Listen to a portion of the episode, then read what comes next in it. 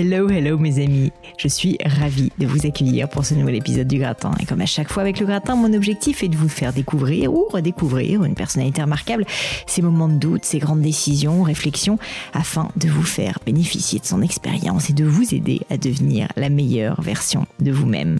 Ça faisait longtemps que j'en avais pas parlé ici et je sais que ça va en énerver certains d'entre vous, mais je me lance quand même. Je vous serai ultra reconnaissante de me laisser un avis ou de laisser une note au Gratin sur Apple Podcast. Vous êtes nombreux à l'avoir déjà fait, très très nombreux, plus de 5000 et pour ça un immense merci. Vous pouvez pas savoir comme ça compte pour moi, pour le podcast, ça me touche énormément et d'autre part, ça aide aussi considérablement le podcast à étendre sa visibilité. Bref, si c'est pas déjà fait, que vous aimez ce que je produis et que vous avez deux minutes à perdre dans le métro, etc., eh bien, je vous laisse deviner la suite.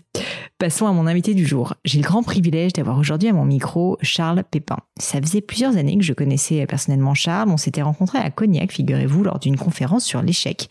Et à l'époque, le gratin n'existait pas. J'avais simplement découvert son livre Les vertus de l'échec sur le coup et j'avais vraiment euh, apprécié la démarche. J'avais toujours gardé en tête l'idée d'inviter Charles sur le podcast et ce pour trois raisons. D'abord parce que le métier de philosophe ne court pas les rues et que j'adore avoir des personnalités au parcours atypique sur le gratin. Ensuite, parce qu'en lisant ses livres, j'ai été marqué par l'effort pédagogique que déploie Charles dans chacun de ses ouvrages. Loin de la caricature du livre de philo pédant et incompréhensible, ceux de Charles sont là pour éduquer, pour partager, pour faire réfléchir. Alors oui, certes, les puristes diront que cela peut être un peu simplificateur par moment, mais en réalité, je trouve personnellement qu'expliquer des concepts complexes avec des mots simples est l'une des choses les plus difficiles qui soient. Enfin, troisièmement, parce que dans un monde où le politiquement correct est souvent érigé en impératif catégorique, eh bien ça fait du bien d'avoir un type qui se fout du regard des autres et vous dit les choses telles qu'elles sont. Un petit conseil des amis, écoutez l'épisode jusqu'au bout parce que j'ai trouvé personnellement qu'on a vraiment abordé les sujets les plus intéressants durant la deuxième partie de notre discussion. Mais je ne vous en dis pas plus et laisse place à ma conversation avec Charles Pépin. Salut Charles et bienvenue sur le podcast. Bonjour. Je suis ravie de t'accueillir puisque ça fait un moment que je te pourchasse euh, et je te remercie d'avoir accepté mhm. cette invitation. Euh, je voulais parler de, enfin, j'ai abordé plein de sujets avec toi. Évidemment, je vais parler de philosophie, mais il y a quelque chose qui m'a marqué parce que j'ai lu euh, certains de tes livres, c'est que je trouve que tu es vraiment un philosophe optimiste, un philosophe de la vie, si je puis dire. Enfin, je sais pas si c'est un abus de langage de ma part de dire ça, mais je trouvais que c'était intéressant. Oui, parce que finalement, le philosophe, on se dit souvent, il a un peu cette image un peu tristoun, un peu quand même légèrement névrosé, qui se pose beaucoup de questions. Et en fait, toi, finalement, tu te poses beaucoup de questions et tu réponds d'ailleurs à un certain nombre de questions. Mais euh, je trouvais que, en fait, ce qui avait d'assez beau dans ce que tu fais, c'est que tu te caches pas derrière cette espèce de mur, tu vois, d'intelligence, parfois assez froid. Oui, bien sûr. Et notamment parce que tu éduques, que tu es vraiment dans une dimension assez pratique. Oui, moi, si tu veux, j'ai une histoire, de, un rapport à la philosophie qui est très, euh, qui est vraiment loin de, la philosophie que tu évoques et qui pouvait t'effrayer. D'abord parce que j'ai eu un prof de philo au lycée qui était euh, dans la vie, euh, dans le sport, dans le vin, autant que dans la philosophie. À, vrai dire, il était hegelien, et pour ceux qui connaissent un petit peu Hegel, Hegel c'est une philosophie de... Euh, oui, mais c'est une philosophie de l'action, de l'objectivation, de, du, du, du, rapport réel aux choses. Et ensuite, optimiste, oui, je pense au fond, mais je dirais plutôt une philosophie de la joie que optimiste, parce que je pense que la joie n'est pas incompatible avec une forme de lucidité, et même parfois avec une forme de euh, d'acceptation de ce qui est sombre. Euh, donc je, ne positive pas à tout craint, hmm. mais euh, je suis capable de trouver de la joie dans, dans l'adversité, dans la complexité. Et donc au final, enfin in fine, quoi, c'est quelque chose d'optimiste, même si euh, je me distingue souvent de la, psychologie positive que je trouve trop optimiste. Par exemple, j'aime pas du tout cette manière dont on nous dit parfois de voir les choses du bon côté. Pour moi, c'est pas suffisant. Il s'agit pas de voir les choses du bon côté ou de voir le verre à moitié plein et pas à moitié vide. Il s'agit de le voir dans sa totalité et de voir ce qui va pas, et notamment tout ce qui est vide, et tout ce qui blesse, et tout ce qui est injuste, et tout ce qui est tout ce qui dysfonctionne. Et puis de, trouver la force, malgré tout, dans cette lucidité, de dire voilà, c'est comme ça, et on va arranger ce qu'on peut arranger, on va faire ce qu'on peut faire, et puis si ça ne marche pas, bah finalement c'est pas grave parce que je suis vivant, parce que j'ai un corps, parce que j'aurais pu ne pas être. Donc une philosophie de la joie, je dirais plus qu'optimiste. Mais c'est hyper intéressant. Je voulais justement te parler de tous ces sujets-là, donc euh, un peu développement personnel versus philosophie, parce qu'effectivement, on est à une époque où euh, bah, des bouquins euh, sur comment être plus heureux, comment réussir sa vie, etc. Il y en a plein, et en fait, moi, je sens qu'il y a quelque chose d'assez différent dans ce que tu fais, qui est que tu fais de la philosophie et pas du développement personnel. Et en fait, je voulais essayer de comprendre, parce que je t'avoue que j'ai pas la réponse là-dessus, et je pense qu'il y a plein de gens qui se posent la question. C'est un peu quoi la différence pour toi bah, En fait, très bonne question. D'abord, je vais dire après la différence, mais sur le, ma démarche, moi, je prends je prends partout. Donc euh, là, je suis en train d'écrire un livre sur la rencontre. Et euh, aujourd'hui, le chapitre que j'ai écrit, euh, je fais beaucoup référence à, un livre de Philippe Gabillet qui s'appelle Éloge de la chance, qui est carrément dans le développement personnel. Il a pas de diplôme, il est prof de psychologie positive à l'ESCP. Mm. Et donc, pour des philosophes sérieux ou mystiques, c'est le diable. Et pourtant, je fais référence à lui. En revanche, je vais aussi faire référence à des, grands, à des grands mystiques qui sont très complexes et qui voient euh, le mystère du monde entre deux pierres, euh, voilà, qui médite pendant des heures. Et, en fait, moi, je suis pas dans, la, dans les chapelles, je suis pas dans le cloisonnement, je suis pas dans la sectarisation. J'ai toujours été allergique quand j'étais euh, étudiant à ceux qui se réclament d'une école, allergique à la philosophie des chapelles. Alors, pour celles et ceux qui vont nous écouter, ça rappellera peut-être des souvenirs. En France, quand vous faites des études de philo, notamment Hippocane Cagne ou même la fac de philo, beaucoup de professeurs, ils sont dans la chapelle de Kant ou dans la chapelle de Heidegger. Mais quand ils sont dans la chapelle, ils n'en sortent pas et ils ne parlent que de ça. Ça m'a toujours paru grotesque et même paru être un contresens par rapport à l'esprit philosophique. Donc moi, je, fais feu de tout bois, de musique, de littérature, et d'ailleurs, je me définis à vrai dire moins comme philosophe que comme écrivain. Et il se trouve que, comme j'ai enseigné 20 ans au lycée, euh, je sais aussi parler aux gens, j'aime bien apporter des solutions, j'aime bien J'aime bien les, exercices concrets, j'aime bien les cas concrets. Donc voilà, tout, tout ça, c'est ma position.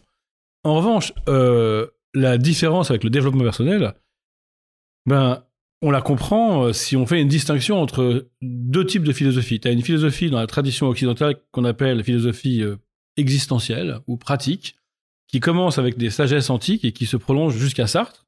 Et celle-là, eh bien, J'ai l'impression que tu te reconnais pas mal dans celle-là. Oui, bien sûr. Et elle rejoint quand même en partie le développement personnel, puisqu'il s'agit en fait d'aider les individus et les sociétés et les groupes à se développer, hmm. à mieux exister, à accroître leur puissance d'exister, à développer leur talent, à développer leur qualité, à développer leur sens de la relation.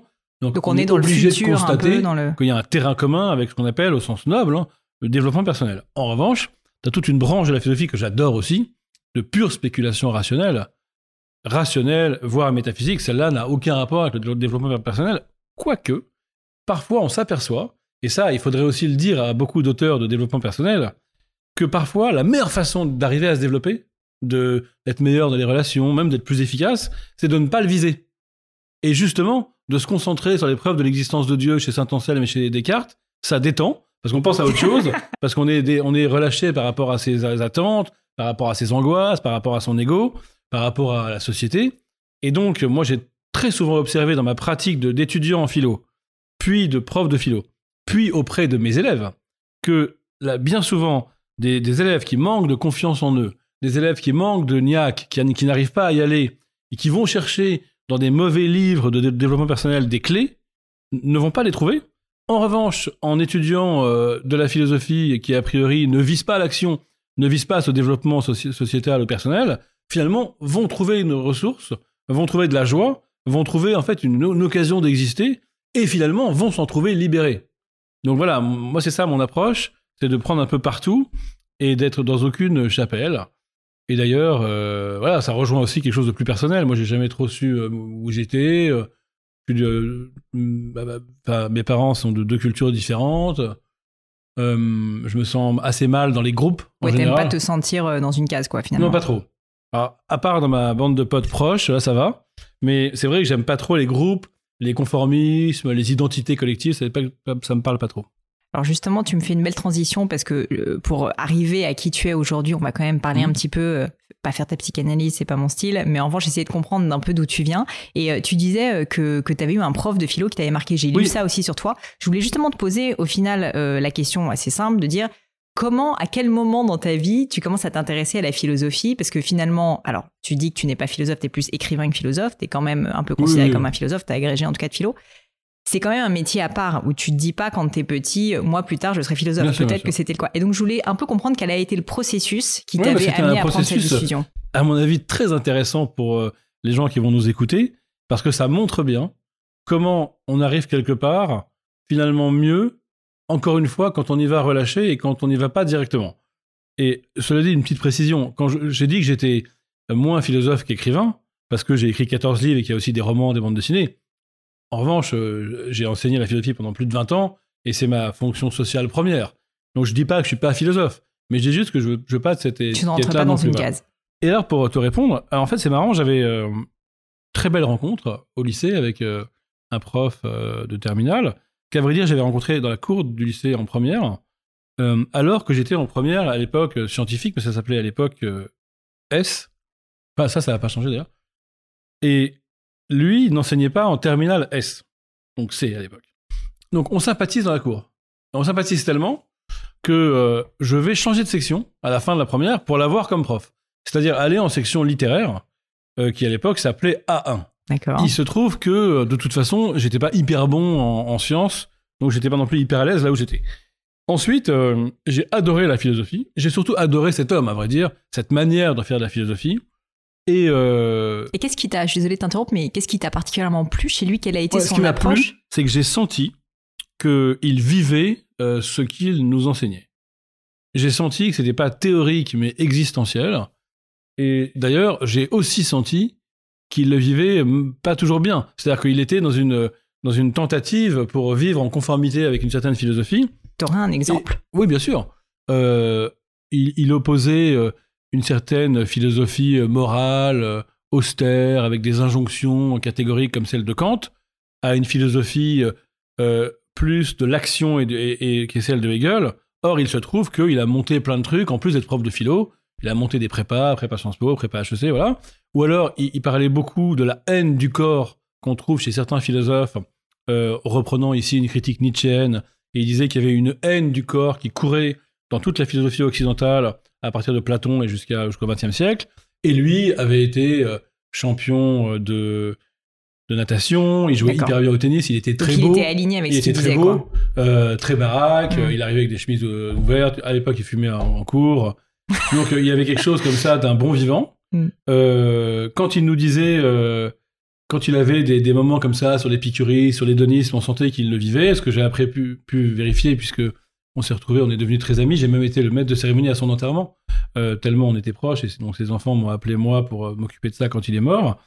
Et donc euh, il y avait, tu as dit alignement, en tout cas désir d'alignement, et c'est plus précis. En fait, je crois qu'on n'est jamais vraiment complètement aligné, mais mm. en tout cas, il avait envie de l'être, et quand il l'était pas, il en plaisantait, et c'était une question. Donc la question, c'était est-ce que j'existe La question, c'est que l'existence est plus importante que l'idée, quoi. Voilà, c'est ça. Donc ça, ça m'a beaucoup marqué. Après, j'ai jamais pensé vouloir être prof de philo si jeune, mais j'ai toujours voulu faire de la philosophie parce que ça me procurait énormément de plaisir de lire les philosophes. Et puis aussi, à vrai dire, plus scolairement, j'avais un très grand plaisir à rédiger des dissertations de philosophie. C'est, je me suis révélé dans cette euh, discipline. Euh, j'aimais écrire, j'aimais penser en écrivant, je faisais des trucs de, de 8 copies doubles. C'était facile, ça, ça venait comme ça, donc c'était mon truc, quoi si bien que quand j'ai fait d'autres études, j'étais toujours en fac de philo en même temps, hmm. pour le plaisir. Donc j'étais à Sciences Po, et j'étais en fac de philo en même temps. À Sciences Po, je me dirigeais plutôt vers les sciences politiques. J'étais en recherche en sciences politiques. Et puis après, euh, euh, j'ai été à HEC.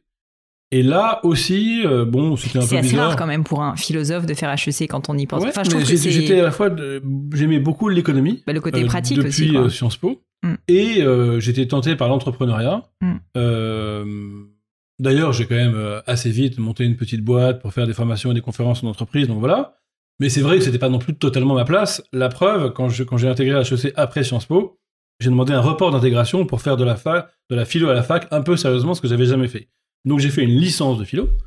Et donc, euh, chemin faisant, j'étais très détendu en fac de philo, puisque j'avais toujours d'autres études. Ouais et que au sortir d'HEC, euh, de surcroît, on me proposait un super poste chez, à la Société Générale aux études économiques, donc j'avais aucune pression. Je claquais des doigts et j'allais me faire embaucher à 24 ans avec un gros salaire et tout. Et c'est dans ce contexte que je me suis dit, en fait, la philo, j'aime vraiment ça. Euh, mais surtout, ce que j'aime plus encore, c'est la littérature. Et je voulais être romancier. Donc je me suis dit, si je vais bosser dans une banque, même si j'aime bien les l'écho, j'aurai jamais le temps d'écrire. C'est sûrement faux, mais je me suis dit ça.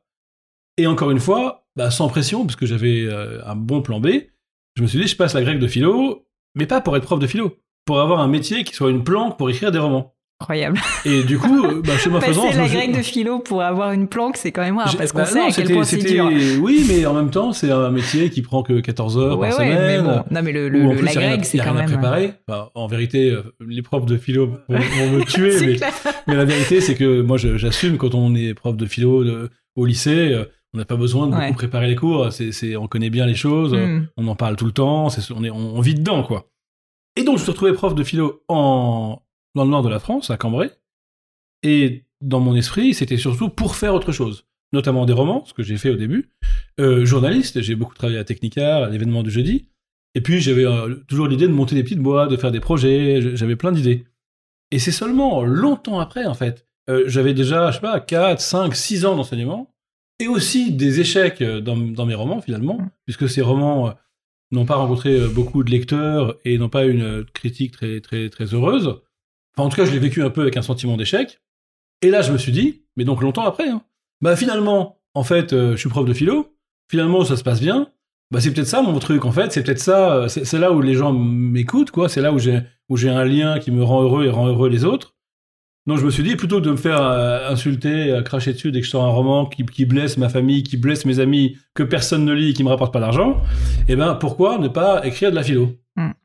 Et petit à petit, en écrivant de la philo et en rencontrant un public de plus en plus grand, bah, j'ai commencé à me dire, en fait, mon métier, c'est prof de philo.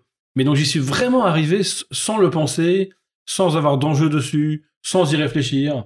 En fait, euh, très détendu et en le pensant longtemps comme une sorte de, de, de, de base arrière, quoi. Et finalement, c'est clairement devenu mon, mon métier, quoi. Mon vrai métier. C'est hyper intéressant parce que je pense que des personnes, et moi-même, euh, je peux être dans ce cas, il faut que je, que je réfléchisse sur quel domaine, mais tu sais où tu te fixes, tu as une idée un peu de ce que tu veux être. Et puis au final, la vie en décide un peu autrement parce que ton talent est peut-être un peu ailleurs ou juste t'as pas eu de chance ou t'as pas, y a pas, la, la connexion s'est pas faite. Mais finalement, ce que tu dis, c'est qu'il faut savoir l'accepter. Ma question, c'est est-ce que, euh, et c'est peut-être personnel, mais est-ce qu'il y a eu un moment où, où tu as un regret vis-à-vis de ça ou au final maintenant c'est bon, tu l'as complètement assumé parce que tu continues à écrire des livres et qui sont quand même, tu, tu dis pas de succès, euh, enfin il y en a quand même comme tu dis 14, ils sont, Oui, ils oui. sont pas si, euh, enfin je veux dire, euh, c'est pas, ça- c'est ça- pas ça- des échecs au sens euh, échec. Alors, il y a beaucoup de choses intéressantes, différentes dans cette question. D'abord, le regard sur tes échecs, tes succès, il est pas que dépendant des chiffres objectifs, c'est aussi ton sentiment. Alors moi, c'est clair que mes livres de philosophie marchent très bien au sens du commercial, quoi. Et mes romans, ils marchent beaucoup, beaucoup moins bien. C'est presque 1 sur 10 en termes de Mhm. lectorat ou 1 sur, sur 7. Quoi. Donc, euh, euh, je trouve ça très intéressant euh, d'accueillir euh, un sentiment d'échec quand tu l'as, parce qu'il vient te dire quelque chose de, de juste sur toi. Donc moi, c'est vrai qu'autour de moi, on me disait, mais tu exagères, tu vends quand même pas mal tes romans, il y a quand même beaucoup de critiques qui trouvent ça bien, ils sont traduits à l'étranger, donc ça s'appelle pas un échec.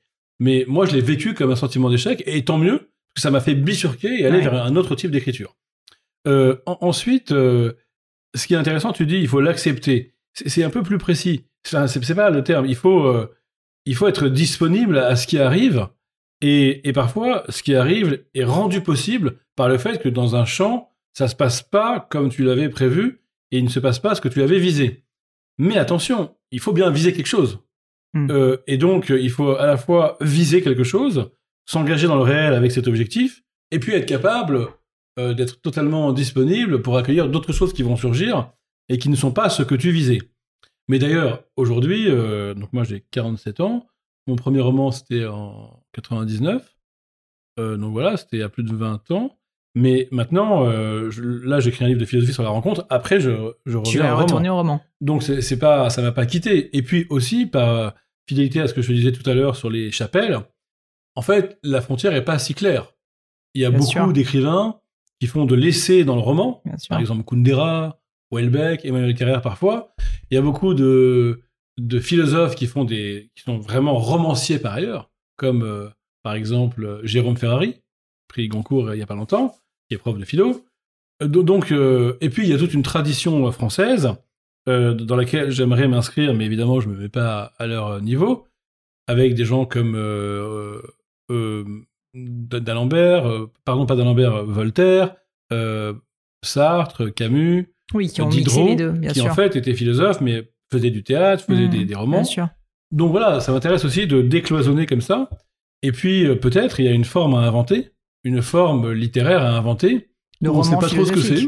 Hmm. Est-ce qu'il y a une histoire Oui? Est-ce que c'est un roman Pas vraiment? Est-ce Ah que c'est un récit Pas vraiment? Est-ce que c'est un livre de philo? Oui, sûrement.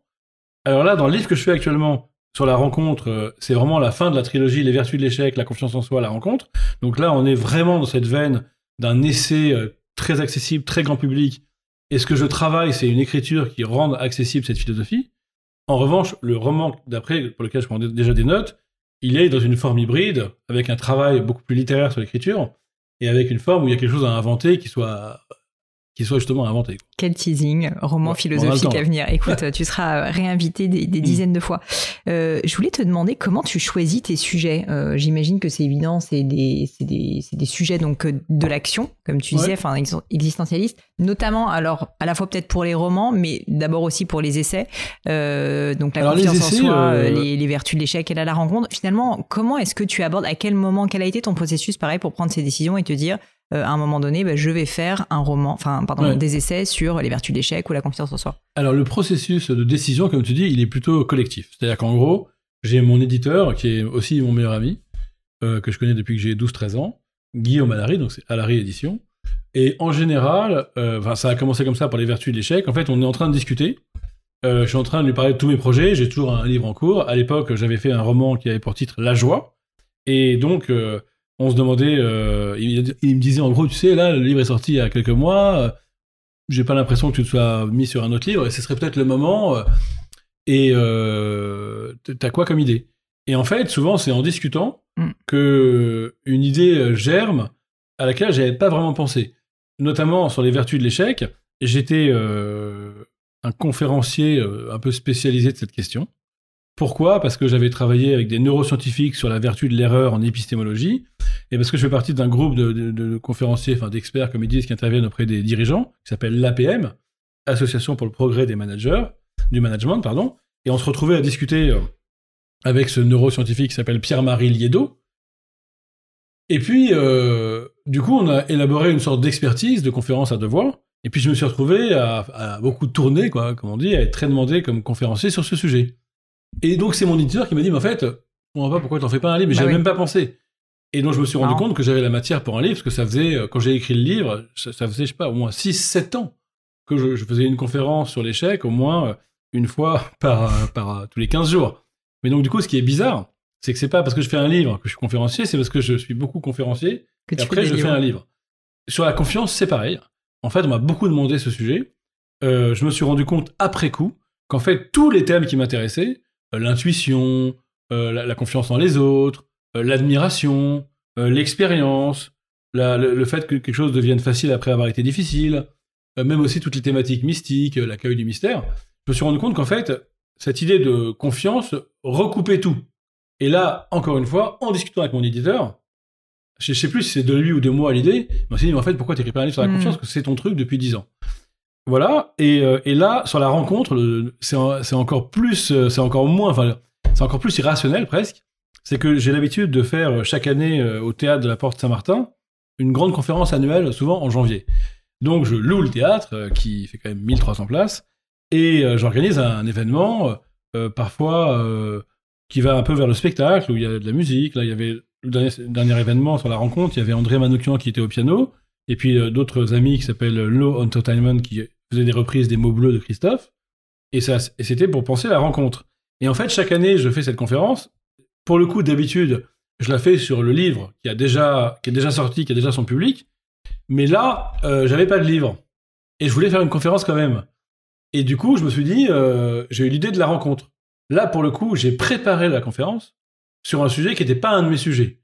La rencontre, je ne fais pas beaucoup de conférences dessus. Ça m'a intéressé. Et on était un mois ou deux mois avant la conférence. Et c'est là que, en voyant le travail fourni pour préparer la conférence, eh ben, je me suis dit, cette fois, ça peut être un livre. Donc ça, ça c'était le processus inverse, en fait.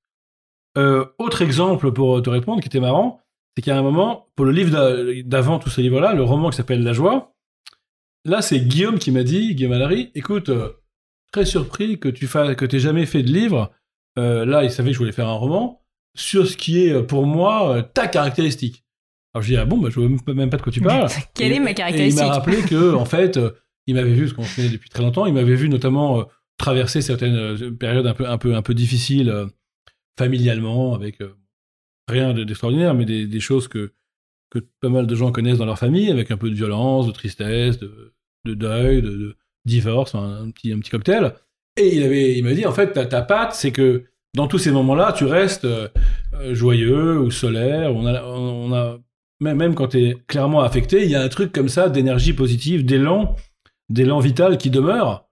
Et il me dit, mais pourquoi tu fais pas un roman? Et là, encore une fois, c'est venu de lui, mmh. et ça s'est imposé à moi. Je dit, oui, t'as raison, je vais faire un, un, un, remix de l'étranger, parce que la joie, c'est ça, où quelqu'un euh, rencontre une série euh, de d'événements douloureux, et finalement, à la différence de l'étranger qui demeure indifférent, enfin, en apparence, lui, il est joyeux. et sa joie monte à mesure que l'adversité lui tombe sur la tête. Donc voilà, donc c'est pas du tout euh, des réflexions très claires, c'est pas du tout un cheminement très bien identifié. Et au fond, c'est même pas vraiment une décision que j'ai l'impression de prendre. J'ai plutôt l'impression qu'elle advient. Une rencontre, justement. exactement. Ouais. Je peux pas m'empêcher de te poser la question, du coup, euh, si de temps en temps, quand même, euh, tu es triste. Euh, parce que tu es bah, quelqu'un de joyeux, mais, mais, j'ai l'impression que c'est presque un combat en fait cette joie et que c'est une j'ai pas envie de dire posture parce que le terme il peut être un peu péjoratif et tu vois comme si c'était c'était faux mais, euh, mais, mais du coup, en fait, je comprends que c'est quelque chose qui est essentiel pour toi d'être joyeux, d'avoir cet espoir, euh, ce côté solaire. Est-ce que malgré tout, il a pu t'arriver dans ta vie, et tu m'arrêtes ainsi, c'est trop personnel, mais de ne pas réussir à avoir cette joie qui te tire du haut? Oui, bien sûr. Euh, bah, de toute façon, c'est, clairement sur le, sur le fond de la tristesse que la joie a du sens. Hein. Non, mais évidemment, moi, je suis pas du tout dans cette. Pour le coup, c'est pas une posture. il est clair que il y a des moments où euh, cette joie me semble euh, facile comme ça à aller chercher sans faire trop d'efforts, mais c'est pas toujours le cas. Mm. Et d'ailleurs, je pense que ce qui est euh, communicatif, ce qui parle aux gens, c'est justement de surtout pas leur dire voilà, il y a des méthodes, tu peux trouver la joie dans toutes les circonstances, mais plutôt de leur dire voilà, il y a des moments où ce sera pas possible, il y a des moments où tu, tu, tu vas être juste plombé, triste, et peut-être la joie viendra du fait que tu saches dire c'est comme ça et que tu saches justement ne pas lutter ne pas être toujours dans l'effort de la volonté et être dans une forme de, consentement aux choses comme elles viennent, quoi. De lâcher prise, une fois de plus. Ouais, tout à fait. Euh, je voulais quand même parler un petit peu avec toi de technique, Charles, si ça te mhm. va, parce que donc on a parlé euh, rapidement des essais et j'aimerais bien qu'on rentre plus en détail tout à l'heure dedans, mais euh, mais au-delà de ça, le côté écrivain, moi j'ai fait des études littéraires, de lettres, du coup donc philo un peu mais moins, et ça m'intéresse, je suis passionnée par ça, et, et, donc en fait je voulais te demander quand tu écris un roman, pour le coup, mmh. euh, est-ce que tu peux nous parler de euh, la genèse d'un livre, justement, et de qu'est-ce qui se passe dans ta tête? Est-ce que tu as des rituels? Combien de temps tu prends? Est-ce que tu t'enfermes chez toi? Tu me parlais avant mmh. qu'on commence du fait que tu avais besoin, euh, pour écrire, d'être dans un endroit un petit peu isolé, par exemple, où tu vois la mer. Donc, en fait, j'aimerais bien comprendre, parce que je trouve que ce processus créatif, il est passionnant, il est différent pour tout le monde, mais c'est pas la même chose, effectivement, d'écrire un essai philosophique et d'écrire un roman. Et donc j'aimerais plutôt sur la partie roman comprendre euh, voilà comment toi Charles Pépin euh, bah, tu, tu, arrives à sortir de toi finalement ces choses euh, assez intimes. Alors sur le roman, je pense que pour moi au début il y a des images. je vois des scènes et j'essaie, enfin parfois j'ai la chance d'entendre une voix et je me dis voilà cette voix là ça doit donner la note du livre. T'aurais pareil, je suis désolé de te demander ça, mais un exemple par, ben, avec l'un de tes romans? Euh, dans le roman La Joie. Euh, la, première scène, euh, c'est donc une scène que j'avais vécue, même si je l'avais pas vécue exactement dans le même contexte. Donc c'est ce personnage, Solaro, qui arrive sur le parking d'un hôpital, où sa mère, en l'occurrence, est atteinte d'un cancer, elle, est, soignée, enfin elle est soignée, elle, finira par mourir d'ailleurs, mais elle est pas, elle est ce jour-là en, en soins, et lui, euh, il se gare juste là, et puis il y a euh, dans le sol comme ça du parking, donc du béton, une petite petite euh, fleur qui a poussé, une petite tige verte. Et, et, lui, il a comme ça, il fait beau dehors, il a sa, son avant-bras qui sort par la fenêtre, il a la tôle un peu chaude de sa voiture qui le, qui le caresse l'avant-bras, et au fond, il est bien. Et donc j'avais ce paradoxe comme ça, comment il peut être bien alors que finalement, euh, il souffre parce que sa mère souffre, parce qu'elle va peut-être probablement mourir. Et donc, voilà, ça, je me suis dit, là, ça, c'est un sujet de roman, c'est une ambiance. Mm. Et j'avais aussi la voix, à savoir quelqu'un qui est très proche de ses sensations et qui, euh, en fait, se comporte bien parce qu'il est là, parce qu'il va la voir, sa mère, mais qui, qui va bien sûr être mal vu par les autres parce qu'il n'est pas assez dans la plainte, pas assez dans le gémissement, pas assez dans la pleurnicherie. Donc là, il y a une image, il y a, une tonalité. Euh, il y a évidemment parfois des phrases. hein. Euh,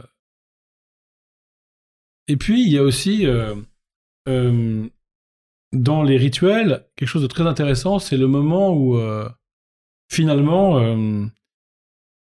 on est en prise avec quelque chose qui fait qu'on n'a pas vraiment l'impression d'écrire au sens où on se forcerait à écrire. On est connecté avec quelque chose qui fait que ça vient tout seul, quoi. Euh, dans les rituels, moi, je suis très sensible aux matières. Donc, euh, le bois d'une table, euh, aller marcher dehors, la- les, les cailloux, la pierre, les graviers. Enfin, je sais pas, c'est assez bizarre. Mais Aujourd'hui, d'ailleurs, je suis allé, je suis allé, complètement. euh, je suis à Paris en ce moment et je me suis levé à Paris. Là, on fait le podcast à Paris, mais j'ai quand même fait une heure et demie de voiture à- à chaque aller et retour pour écrire dans un endroit qui est dans un parc, quoi. Euh, donc, je suis très sensible en fait à, à l'environnement et euh, à un point que c'est l'impression c'est- comme si j'étais pas le même, quoi. Je peux être dans un environnement urbain un peu bruyant où j'ai l'impression que j'ai aucune idée, que les choses ne se mettent pas en place. Et puis, euh, parce que je suis dans un endroit où où j'entends un peu, je sais pas, j'entends les oiseaux, j'ai des mains sur une table en bois, où où j'entends un peu, euh, enfin la manière dont le silence est rempli de tellement de bruit, et là soudain ça vient. Donc voilà. Et après aussi, évidemment, pour un roman, souvent il y a une émotion qui est au cœur. C'est-à-dire, il y a une émotion qui peut être très précise, qu'on a pu ressentir à un moment très précis, et là on se dit, bah, je vais faire un livre de ça. Donc sur mon premier roman, par exemple, j'avais eu euh, euh, l'impression, alors c'est assez banal d'ailleurs comme sujet de premier roman, j'avais une impression très précise à un moment euh, que le mode de vie qui était le mien devait s'arrêter, quoi. Que ma jeunesse était terminée, que ça, allait devenir ridicule de persévérer dans un mode de vie euh, qui, devait n'avoir qu'un temps. Et, donc, euh, très précisément, c'est mon premier roman, ça, je suis arrivé euh, à la campagne en Bourgogne en voiture au petit matin, après avoir passé une nuit en boîte. Et donc, j'avais une impression très très précise. Un mélange d'ivresse et de nostalgie déjà, de fatigue, de joie, de lucidité, un truc très précis. Et je me suis dit, voilà, ça, c'est le livre. Je vais faire un livre là-dessus. Et après, du coup, on peut écrire 200 pages, 300 pages, inventer une intrigue. Enfin, moi, j'ai du mal d'ailleurs, à inventer des intrigues, je suis pas très, pas beaucoup d'imagination. Euh, et du coup, on tourne autour, euh, on se rapproche un peu Mhm. comme ça. euh, De cette peu, émotion voilà, initiale. pour- pour, en fait, c'est ça. En ça, fait, tu la caractérises ça et tu la roman, développes, quoi. quoi. On fait le roman pour ça. Et du coup, la boussole, dans chaque chapitre, chaque scène, c'est est-ce que on se rapproche de ça? Mhm. Est-ce que. Voilà. Euh, D'ailleurs, c'est un, roman. euh, c'est intéressant parce qu'après, il peut y avoir des gens qui disent euh, on voit pas ce que ça apporte, ce livre, j'ai pas bien compris, etc. Mais seul l'auteur le sait. Moi, je sais que ce livre-là, pour moi, il est fidèle à ce que je voulais faire et il dit cette émotion. Hmm. Au niveau de, des étapes d'après, notamment de la structuration, Ouais. ça peut paraître peut-être basique et, et- et, on va dire bêtement technique comme question, mais je trouve ça aussi intéressant de, comme tu es un philosophe de l'action en plus, comprendre comment tu passes de cette idée, de cette émotion, et ensuite bah, tu la développes justement sur 200-300 Ouais, pages. Est-ce que tu es méthodique et tu te dis, bon, bah en fait, voilà l'idée, voilà ma boussole, Hmm. effectivement, j'adore cette idée. Ouais. Et ensuite, après, bah, je vais construire une intrigue autour. Est-ce que non, tu es non. dans l'intuition tu, Enfin, Non, je suis absolument pas méthodique, mais c'est sûrement, c'est sûrement un défaut. Euh, J'entends souvent des écrivains parler de leur méthode, de leur rythme. Je me dis, waouh. Non, moi, je suis la vraiment complètement méthode, c'est je mets tout sur le papier. Euh, bah, prenons un exemple euh, pour La Joie, qui est pour moi mon meilleur livre, Ouais. enfin, selon moi. Euh, un livre que vraiment j'aime beaucoup et euh, qui a beaucoup divisé les lecteurs d'ailleurs. Et en fait, il y avait toute une histoire où, dans, dans le sens chronologique, le narrateur perd sa mère, puis enfin tue quelqu'un en gros par accident, se retrouve en prison et finalement d'une certaine manière condamné à mort, comme dans Les Trajets de Camus, mais dans un autre contexte. Et en fait, j'avais euh, écrit plein de scènes, mais pas dans l'ordre chronologique. Ça a commencé en prison, puis il y avait un flashback, Mm. puis on repartait dans le futur. Et pour moi, c'était hyper important de le tricoter comme ça parce que je savais ce que je voulais distiller, je voulais un peu semer le trouble, mettre une fausse piste, etc. Et euh, ça marchait pas du tout, on comprenait rien en fait. Ouais. Et donc, du coup, ben, après, ce que j'ai fait, c'est que j'ai euh, replacé les chapitres dans l'ordre chronologique, et après, j'ai réécrit dans l'ordre chronologique. Donc là, il n'y avait aucune méthode, c'était chaotique, c'était anarchique, mais en revanche, euh, ça a eu un effet de libération, et comme d'éclaircissement, il y a un moment, de trouver ce, bon ordre, ça a tout changé. Donc je pense qu'un écrivain euh, plus professionnel, en tout cas un romancier, plus, il n'aurait pas fait cette erreur, parce que se connaissant, sachant sa manière de bosser, sachant sa manière de faire des effets, sachant sa manière d'intéresser le lecteur, de tenir le lecteur, il n'aurait pas pu se planter autant que moi, Mm. je crois. Voilà. Donc ça, c'est pour dire que j'ai pas vraiment de méthode. En revanche, euh, sur mes livres de philosophie, Bah, notamment les trois exactement la derniers, question que je voulais te poser. j'ai vraiment une J'imagine que méthode. pour le coup, parce que là on voit que c'est très structuré, et tu disais que tu étais très bon en dissert de philo. travaillé. On peut, on peut l'imaginer. Non mais ça se sent. Bah, ça se sent euh, par toi, oui, mais euh, pour la plupart des gens que je rencontre en signature, non. Ils me disent c'est incroyable, comme c'est clair, comme c'est simple, comme ça me rend intelligent, comme c'est limpide, merci beaucoup.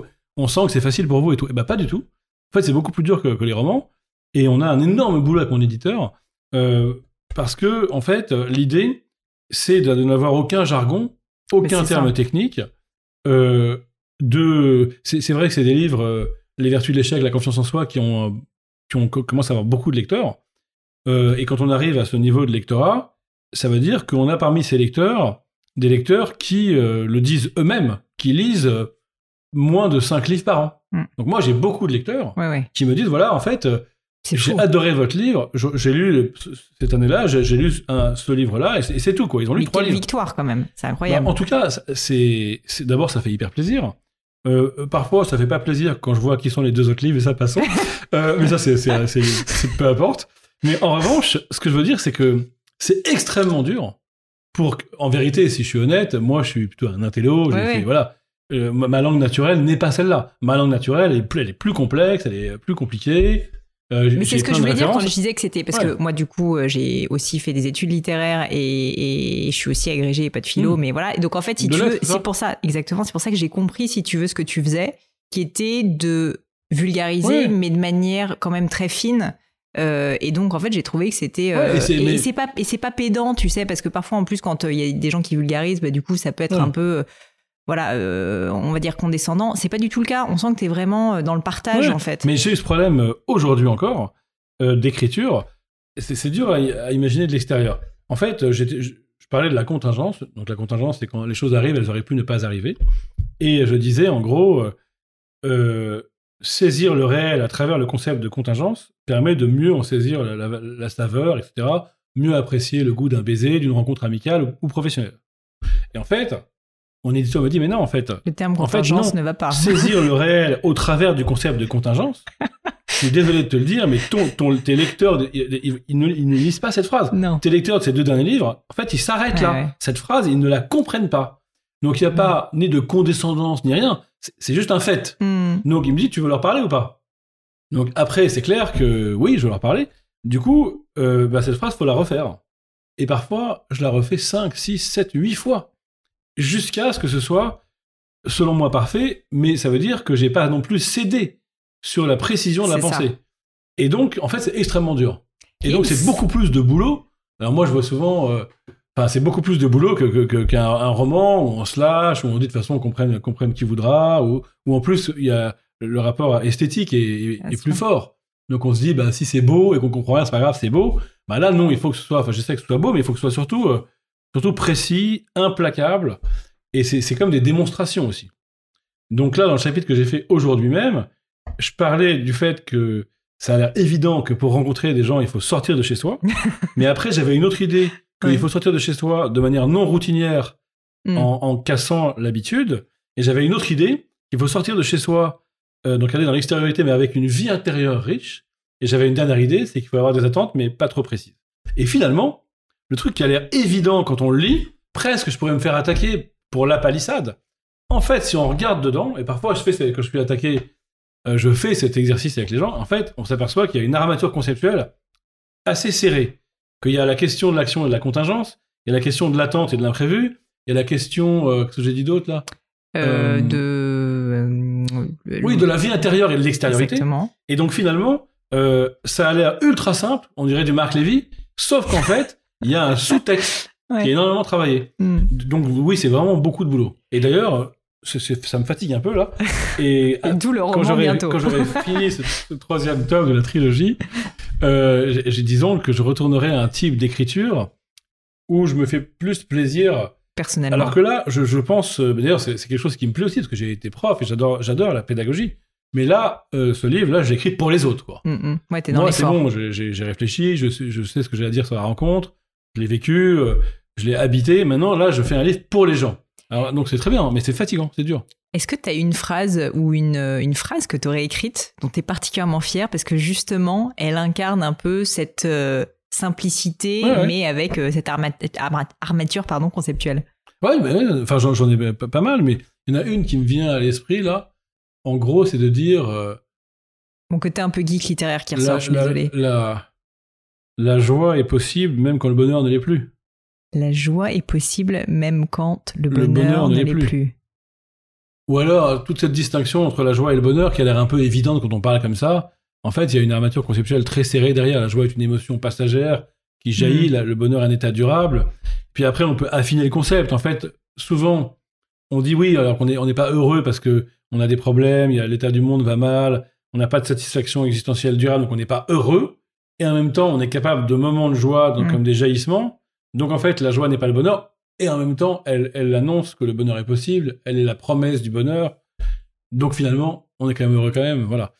Donc, en fait, on s'aperçoit que dans des, des- des énoncés comme ça très simples, il y a vraiment beaucoup de choses derrière. Et après, j'ai aussi toute une histoire quand même particulière parce que moi, j'ai été donc en fac de philo. Euh, J'étais en fac de philo euh, un petit peu euh, pendant un an, puis après pendant l'année où j'ai passé la Greg. Et donc j'ai toujours été un peu regardé de travers par les professeurs du Sérail. Et, et ça m'a longtemps poursuivi puisque j'ai, je me suis retrouvé très jeune prof en Cagne à la Légion d'honneur.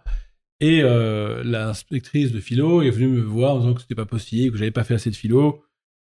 Et donc j'ai toujours été soupçonné au fond euh, de n'être pas assez euh, rigoureux, d'avoir pas assez étudié.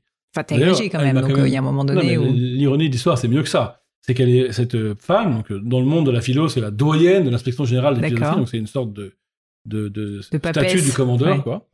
Et donc elle, elle est venue, elle est venue m'inspecter euh, la première année où j'étais en Hippocagne, et euh, elle a dit que j'étais, j'avais pas le niveau en philo parce que j'avais fait d'autres études et que j'avais eu la grecque trop vite, que j'avais donc pas eu le temps de lire. Et, et c'est là que je lui ai dit, c'était drôle, elle l'avait donc oublié. Bah oui, mais c'est vous qui étiez présente du jury Non. l'année l'année où je l'ai eu. Donc c'est vous qui m'avez donné la, la grecque trop vite.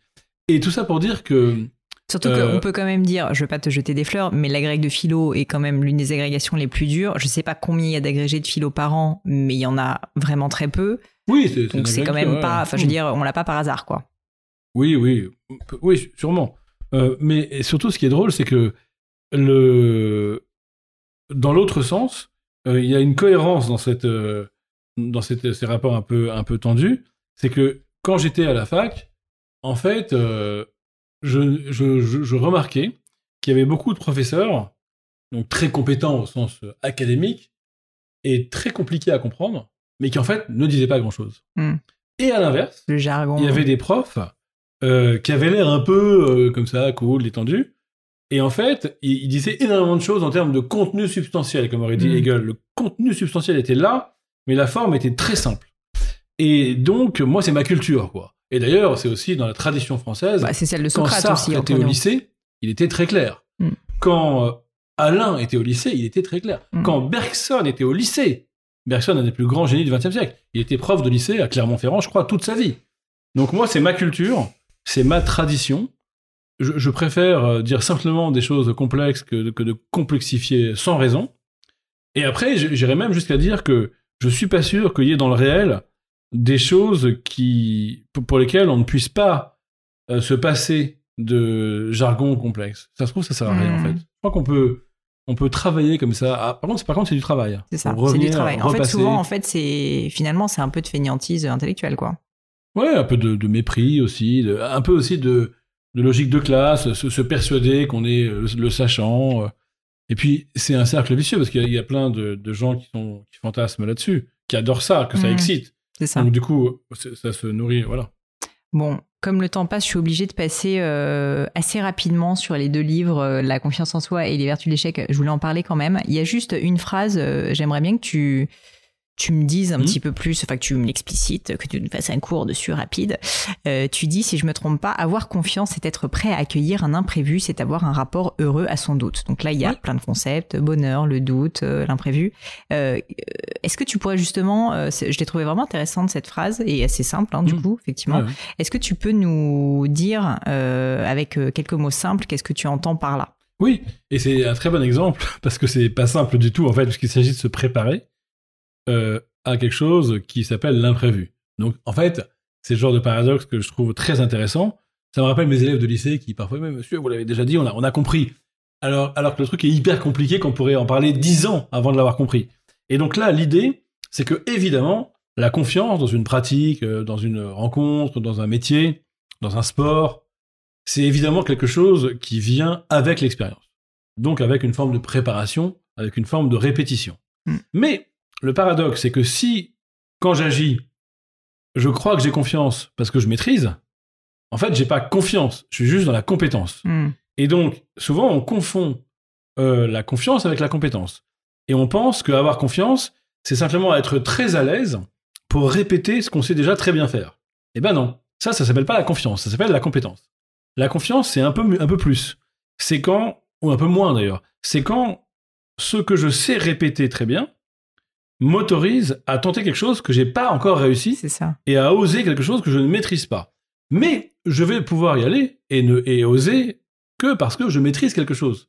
Simplement, c'est pas ça. Donc il y a une sorte de vase à deux temps qui fait que je me rassure dans la répétition pour finalement aller explorer quelque chose d'inconnu. Autrement dit, je me prépare par la répétition, mais à aller vers l'inconnu. Et évidemment, la vraie confiance, c'est quand quelque chose d'imprévu arrive, mais que je le sens bien, parce que j'ai été préparé.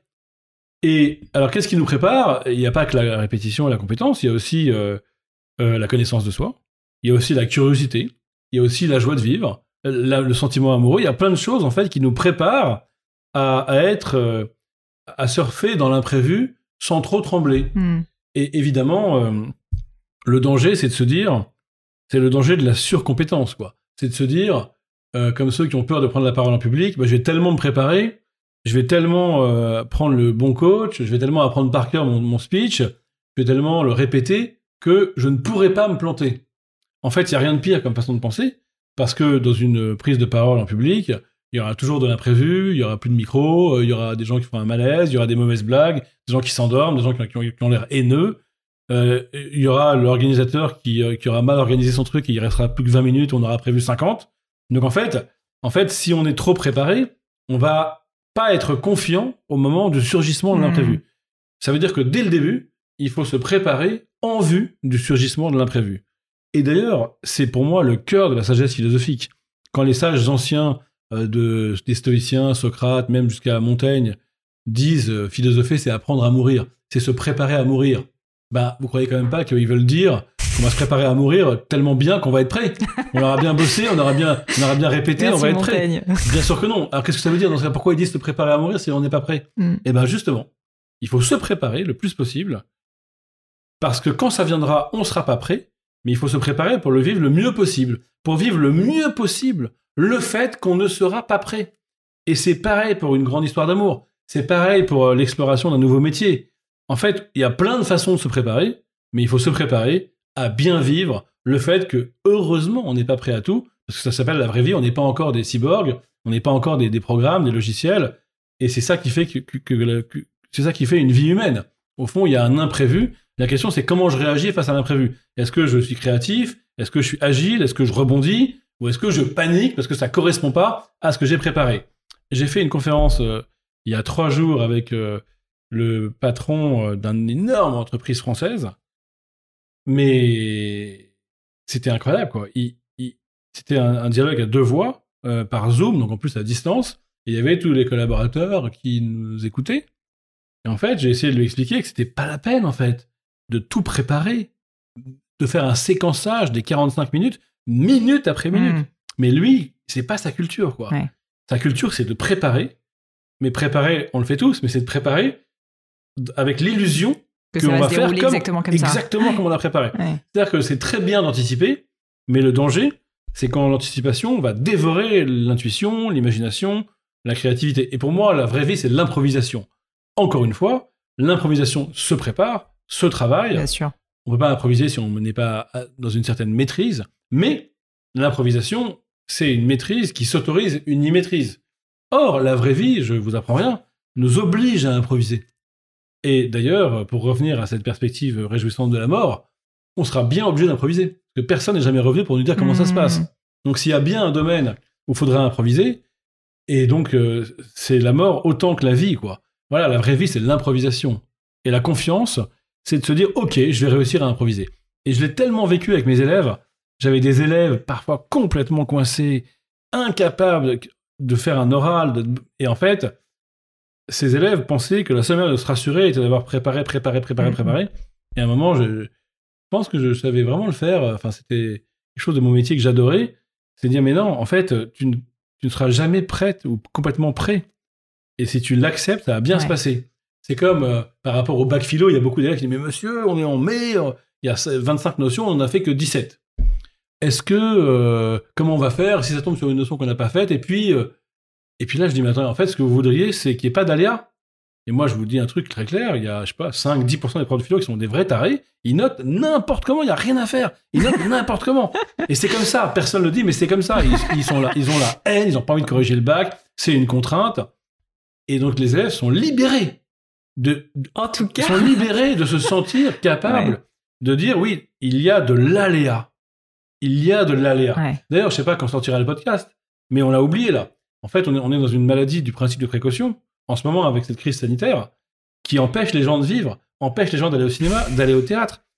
Euh, c'est très bien de prendre les précautions d'usage. Il faut mettre le masque, se laver les mains, mais il n'y a pas de raison que le- ce principe de précaution ne dévore toute l'activité, toute l'économie, ne- n'empêche les gens de sortir chez eux. Il y a une maladie, voilà. Et c'est la même maladie. On voudrait tout contrôler. On voudrait tout prévoir. On voudrait tout maîtriser. Le problème, c'est qu'on fait plus rien. Et dans une philosophie de la confiance, eh bien, il y a un moment où c'est c'est pas une philosophie de la maîtrise. C'est une philosophie où ce que je maîtrise me rassure et m'aide à accueillir ce que je ne maîtrise pas. Même à le désirer, en fait.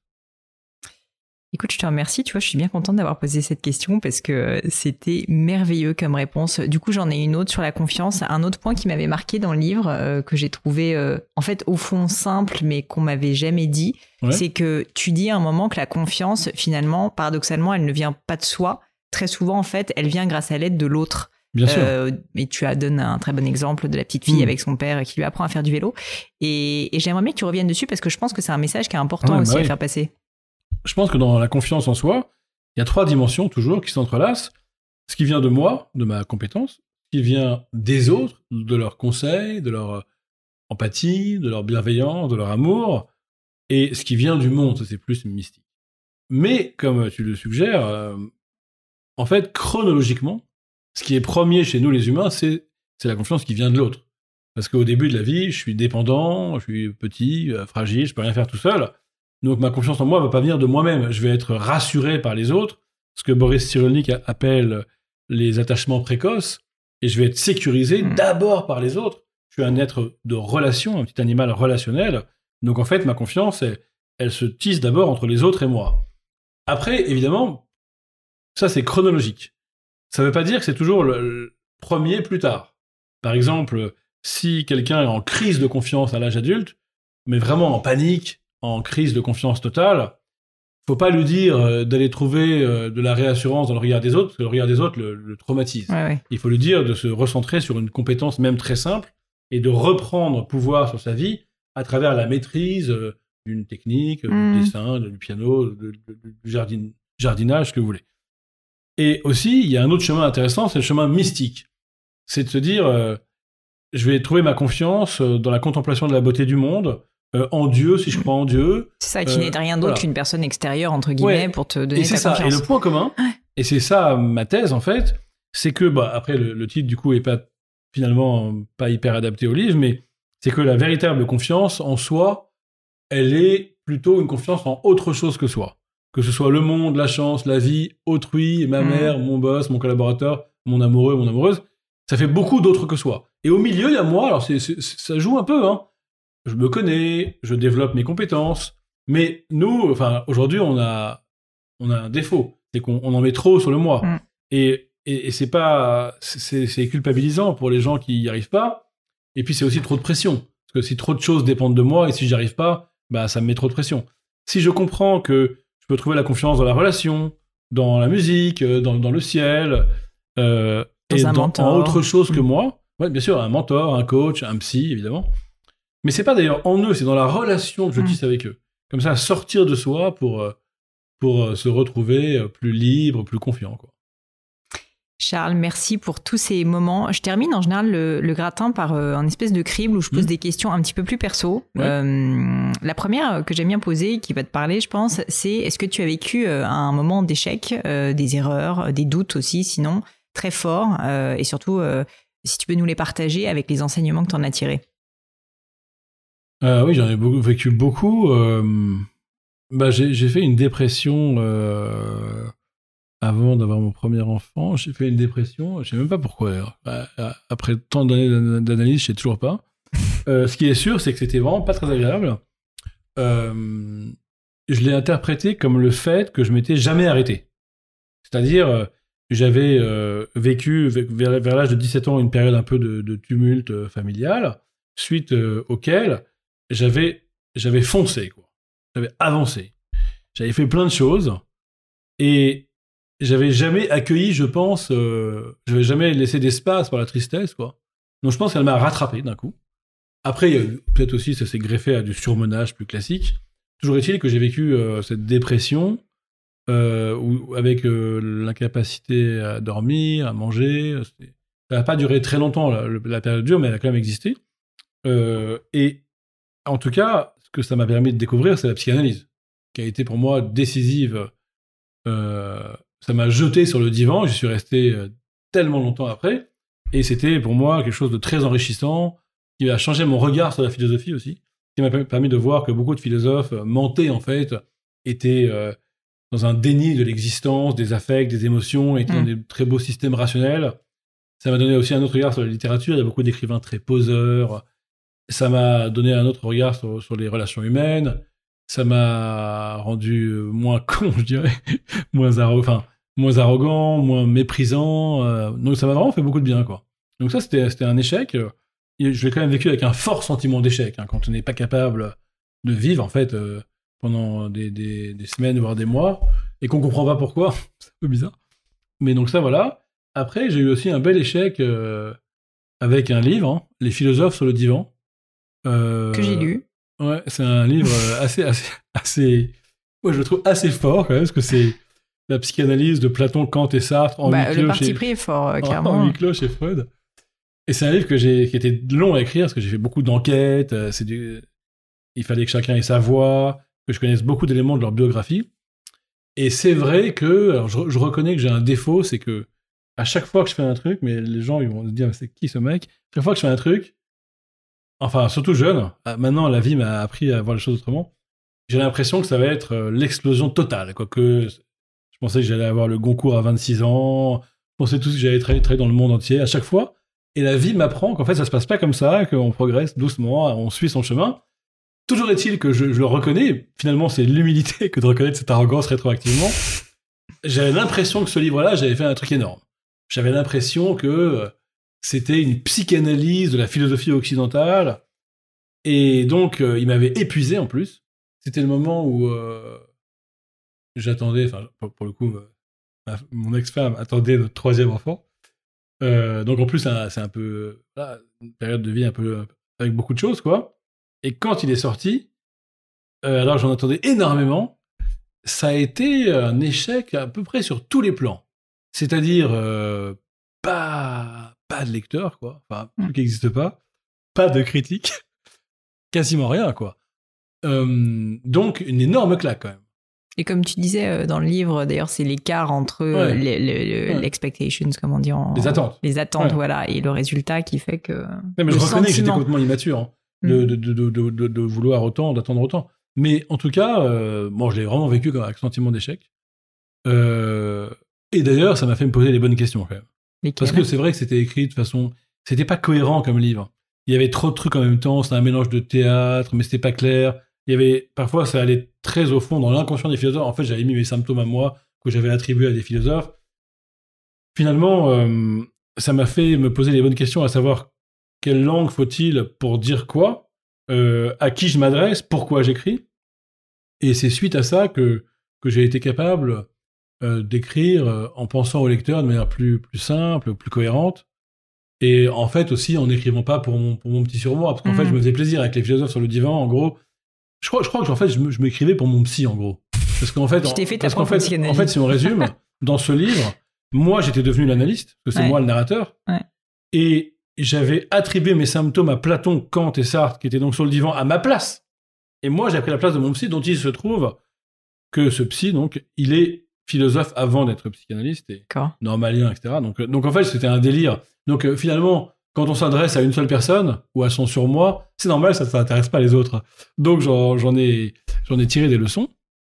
Et puis voilà, après j'ai eu dans, l'enfance pas mal d'échecs parce que j'avais beaucoup d'ambition dans le sport et euh, notamment, enfin pas, pas mal de, moments différents sports. À chaque fois, j'avais des, des, blessures et qui faisaient que je devais arrêter et que je me suis tourné comme ça vers les choses de l'esprit en bifurquant.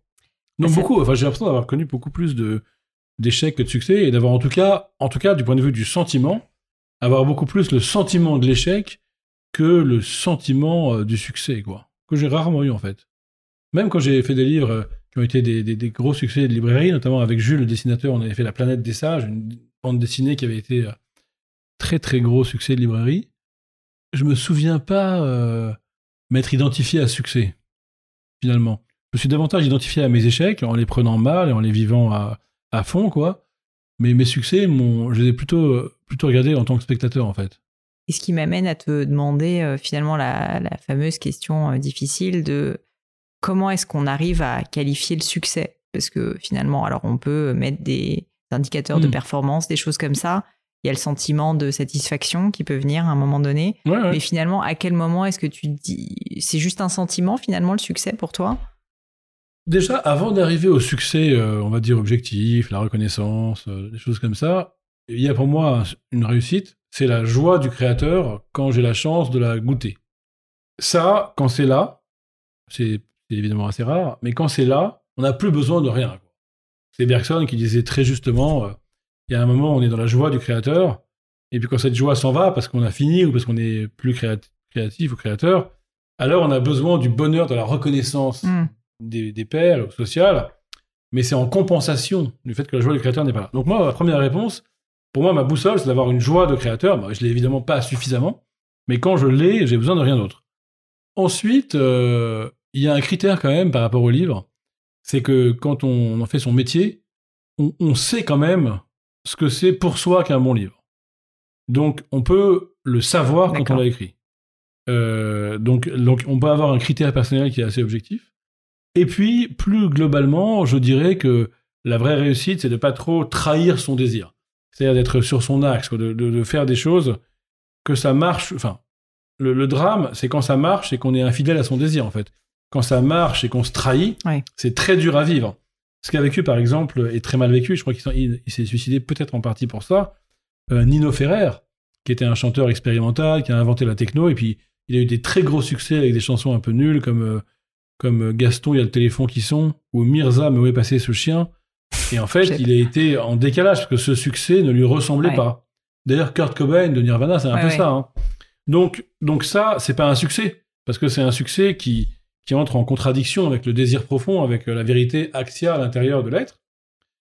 Du coup, on arrive à l'idée que le succès, pour euh, te répondre, bah, c'est quand on rencontre les autres, la reconnaissance, en même temps qu'une fidélité à son véritable désir.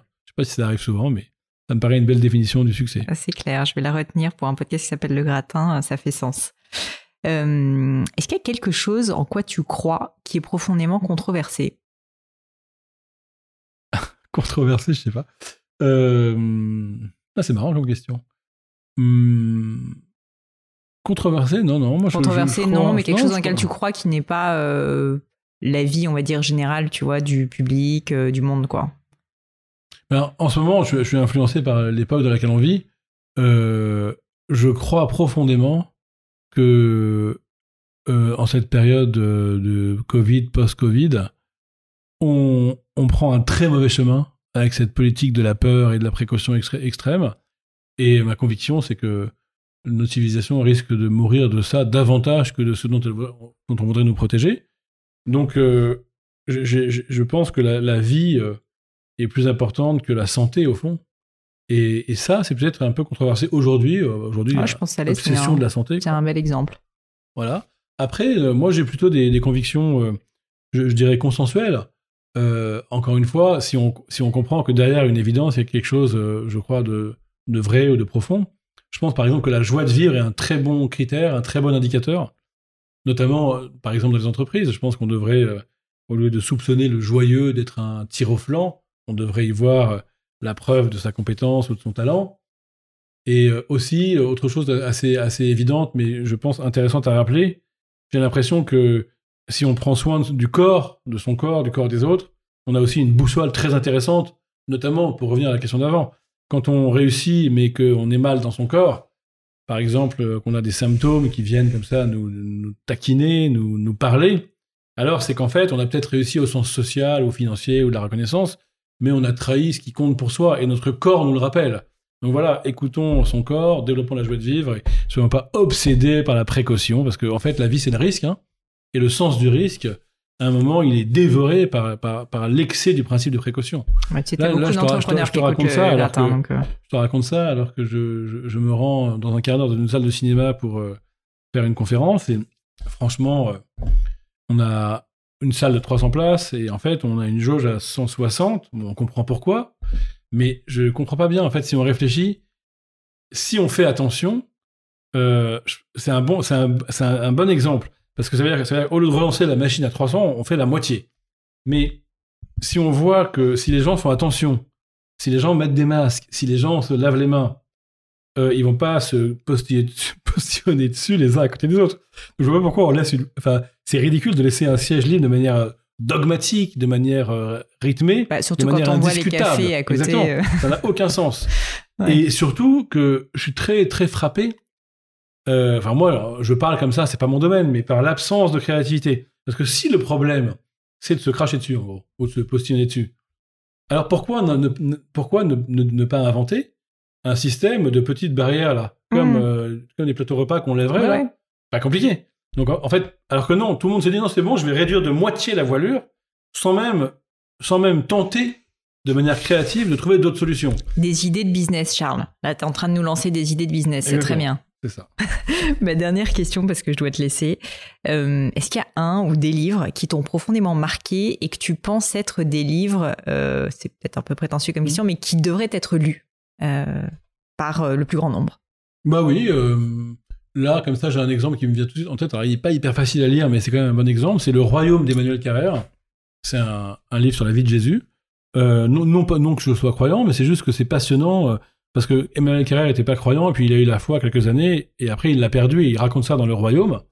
Et ce qui est très beau, c'est que qu'on soit croyant ou non, ça nous montre que en fait l'histoire de l'humanité a été cassée en deux par un homme qui a un jour euh, dit des choses folles qu'on n'avait jamais dites sur l'amour notamment et donc, si on y croit, eh bien, on a le regard complètement transfiguré. Si on n'y croit pas, au moins, on comprend euh, ce qui se passe dans le cœur de ceux mmh. qui y croient. Donc ça, c'est pour moi un très grand livre. Euh, autrement, j'adore aussi vraiment L'étranger de Camus, qui est le livre euh, finalement que, que j'ai remixé, je dirais comme une sorte de DJ dans, dans la joie. Alors, euh, je sais pas ce qu'il peut apporter aux gens, mais quand même, à mon avis, euh, notamment euh, un regard critique sur l'espèce de, de conformisme en fait, ce qui a agacé Camus, je crois que c'est un des déclencheurs du livre, c'est les pleureuses de d'Oran. C'est-à-dire ces, ces femmes qui, pendant les enterrements, pleurent automatiquement, elles pleurent ouais. toutes, tout le temps, automatiquement. Eh bien voilà, c'est toujours pareil. C'est le danger de la norme, l'oppression comme ça du troupeau, et l'espèce de, de, de, de, tentative de sauver la singularité toujours. Merveilleux mot de la fin, Charles. Euh, si on veut te retrouver, déjà on écoute ton podcast sur Spotify et sur Spotify uniquement. Oui.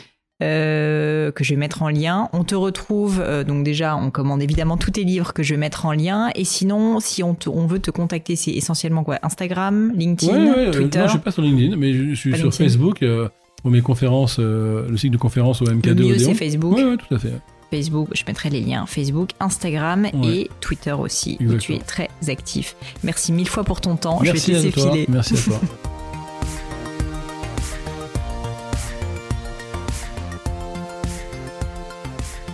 Et voilà, fini pour aujourd'hui. J'espère que l'épisode vous a plu. Merci d'avoir passé tout ce temps avec moi. Et quelques petites choses avant de vous quitter. D'abord, si vous cherchez les notes de l'épisode avec toutes les références, bah, c'est simple, allez directement sur le blog du podcast. Donc c'est www.le-du6gratin.fr. Vous trouverez normalement toutes les infos dessus. Aussi, si vous souhaitez me contacter pour me poser d'autres questions, que je mettrai d'ailleurs peut-être un jour sur le podcast, ou me proposer de nouveaux invités, ou juste me faire un feedback, me proposer un livre, peu importe à la rigueur, et bien surtout n'hésitez pas à le faire. J'aime bien répondre. J'essaie d'être assez active sur les réseaux sociaux et en particulier sur LinkedIn et sur Instagram qui sont mes deux réseaux sociaux de prédilection. Donc sous le pseudo Pauline Legno tout attaché. C'est très simple. Dernière chose, un truc qui compte énormément pour moi, et je sais que c'est pénible à faire, mais vraiment ça compte, c'est si vous me laissez une note 5 étoiles, ou que vous parlez du podcast autour de vous, ou que vous mettez un avis.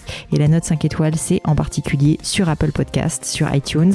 Pourquoi? Parce que c'est là qu'il y plus d'écoute, et avoir des notes, en fait, permet de donner plus de visibilité au podcast. Donc vraiment, vraiment, n'hésitez pas. Et si on est si nombreux aujourd'hui à écouter le gratin, euh, à faire partie de cette communauté, bah, c'est grâce à vous, et justement à toutes ces personnes c'est plus de 3000, 4000 personnes qui ont à chaque fois pris le temps de mettre des notes. Donc ça m'aide beaucoup et merci à eux. Comme à chaque fois, vraiment un grand, grand merci de m'avoir écouté jusqu'ici. J'espère que l'épisode vous a plu et je vous dis à très bientôt.